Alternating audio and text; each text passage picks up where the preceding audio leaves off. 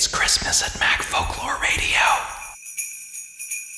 Macworld Magazine, December 1993. The Desktop Critic by David Pogue. The Desktop Christmas 1993. Cheap and cheery things to put under the apple tree. What is with everybody lately? You can't pick up a newspaper without reading about the gloom and doom at Apple Computer. Columnists are ranting about the death of the Macintosh. Apple's stock price keeps having system crashes. I haven't heard such paranoiac hysteria since the original Macintosh model. Remember that one? The toy? The one that would never last? Hit the streets. Anyway, I am certainly sympathetic to those affected by the Great Mac Depression of 1993. To those laid off Apple employees, to the columnists who write about them, and to the Mac fans everywhere who are alarmed by all the alarmism. Thus, in an effort to inject a little cheer into this gloomy season, I offer my fourth annual holiday gift ideas for the Mac nuts in your life. As always, the rules are simple nothing over $50 and nothing buggy, cheesy, or predictable. Apple Golf Ensemble Apple, it's not just for computers anymore.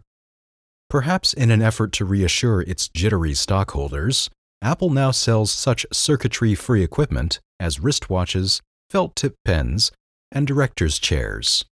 And golf gear. Don't ask. I can't explain it, but there it is in the Apple catalog, nestled between the LaserWriter Select and the Apple II SuperDrive controller card. The Apple logo golf balls are $30 per dozen. The $35 Apple Golf umbrella, according to the catalog, protects an entire foursome from unexpected showers. It's 58 inches across, nylon and fiberglass. The umbrella, I mean, not the catalog. Of course, your favorite Mac slash golf lover will also go for an Apple golf shirt. Pure cotton with shoulders, quote, reinforced with double needle tailoring. Black or white, $30. And to top off your gift, top off its lucky recipient with an Apple golf cap. Quote, nylon and plastic? Never! Our cotton poplin cap is designed for comfortable sun protection. With its genuine leather band and solid brass buckle, this $11 item could be the best value from Apple since the PowerBook 145. APS PowerBook Ensemble APS Technologies makes two stunningly useful stocking stuffers for your favorite PowerBook owner. First, complying with the industry trend of ditching Apple's monochromatic palette of gray paint shades for more colorful alternatives, see screenies below, there are the APS Power Balls. These Day-Glo trackballs replace the soot-colored one that comes with each PowerBook. $10 apiece in neon orange, shocking yellow, violent green, and obscene pink, specify PowerBook model. For the best present unwrapping reactions, give the full $20 four color set. But failing to mention that these are not, in fact, gumballs, could have unpleasant results. But the Powerballs can fill up only four toes of the stocking. If you want to fill the big toe slot with something useful, consider this. A PowerBook's SCSI jack is an odd looking square matrix, not the wide rectangular 25 pin jobber we're used to. Apple would be delighted to sell you a $40 converter cable so that you can, in fact, plug a SCSI device into the jack. APS's SCSI Boy, however, is a simple plug that performs the same feat with less clutter and expenditure $30. And for $50, you can get the less funnily named, but doubly useful, SCSI Dock, an identical looking plug that, with the flip of a switch, becomes an adapter for use with SCSI Disk Mode, where the PowerBook itself becomes an external hard drive for another Mac, thus saving you from having to purchase yet another different $40 Apple cable. Screenies If you could meet the people I teach about the Macintosh, you'd understand why the Cupertino corporate doldrums are irrelevant these are people who have never used a computer before. In fact, they're not particularly crazy about even having one. But they tolerate the Mac because it's far less intimidating and machine like than any other computer. Mention QuickTime, virtual memory, or even RAM, and they cover their ears and start singing Tomorrow at the top of their lungs. What they want to know is how to get double spaced text, or print an envelope, or find a chapter they typed last week. These people want to make the computer as uncomputer like as possible. To that end, Rusty Schwartz offers a unique twist on masking nerdiness interior decoration for your monitor. Not wallpaper, really, but a Velcro backed cardboard frame that covers up the boring gray bezel with a lush, colorful painting, available from CompUSA, Egghead, Mac Warehouse, and Hallmark, $12 each. Macintosh SE size, $10. Whatever is on your screen is still visible, of course, through the cutout center on the frame. On the other hand, I've got a couple of students who would probably prefer one that doesn't have the center cut out. There are 51 different designs. Many resemble, as I said, wallpaper, tropical, patterned, floral, whatever. Others make your Mac look like some more comforting American knickknack. A giant red etch a sketch frame, a 1950s style TV set, an ornate theatrical rococo frame showing cupids and fleur de lis. As a jaded pragmatist from New York, my personal favorite is the one made of write on, wipe off material. I scrawl phone numbers and other notes on it during the day, giving I wrote it on my computer a whole new meaning. The Macintosh Reader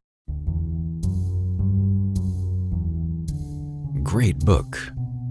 Interviews, secrets, insider Apple stories, little essays, 54 of them, funny, alarming, surprising, sometimes maddening, interesting, always. What went wrong with Steve Jobs? Sculley vowing never, ever to license the Mac operating system. An Apple head programmer's 1984 interview. Future of the Mac. Kawasaki. Alsop. Bonnell. Shapiro. Tognazzini. Famous folks with something to say. Style? Yes. Too much. Short sentences. Almost obnoxious. Doug Clapp wants to be Hemingway, I guess. Dashes. And ellipses. And very short sentences. And lots of italics. The hand of one clap sounding. Still, he didn't write all 450 pages, only the intros and a few of the essays. Otherwise, juicy stuff. Random House Electronic Publishing. $25.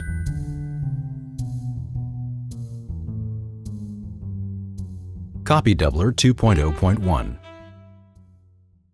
I'm ordinarily leery of giving a piece of software as a gift.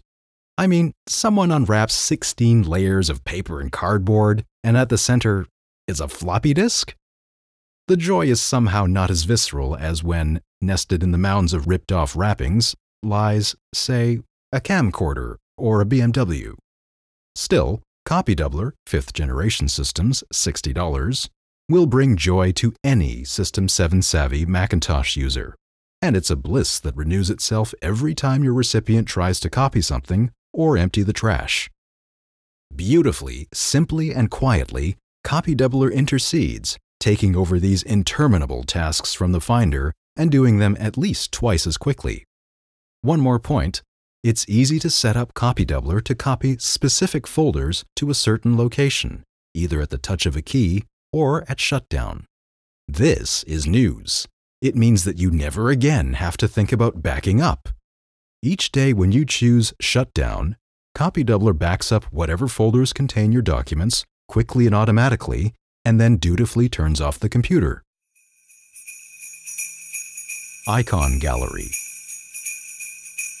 Can you figure out what's missing from these instructions for replacing an icon in System 7? 1. Copy a graphic to the clipboard. 2. Highlight an icon. 3. Choose Get Info from the File menu. 4. Click on the existing icon and paste. What's missing, naturally, comes before you even start how you're supposed to create the replacement icon to begin with.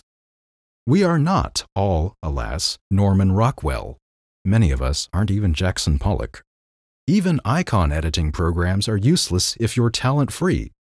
Enter the simple, sweet, serendipitous concept of Icon Gallery, Component Software Industries, about $35 by mail order. It's 850 professionally painted color icons. People, appliances, logos, plants, design, disk upon disk of them. They're enfoldered by category, almost universally usable, and unbelievably tempting. Within 30 seconds, you can make your landscape of files and folders more personal, more colorful, and funnier. Techie note each icon in this collection is actually a ResEdit resource file containing the large, small, color, and black and white versions of that icon. If you're handy with ResEdit, therefore, you can slap these icons even on System 6 files, or install them permanently in your own files instead of using the GetInfo method. America Online Starter Kit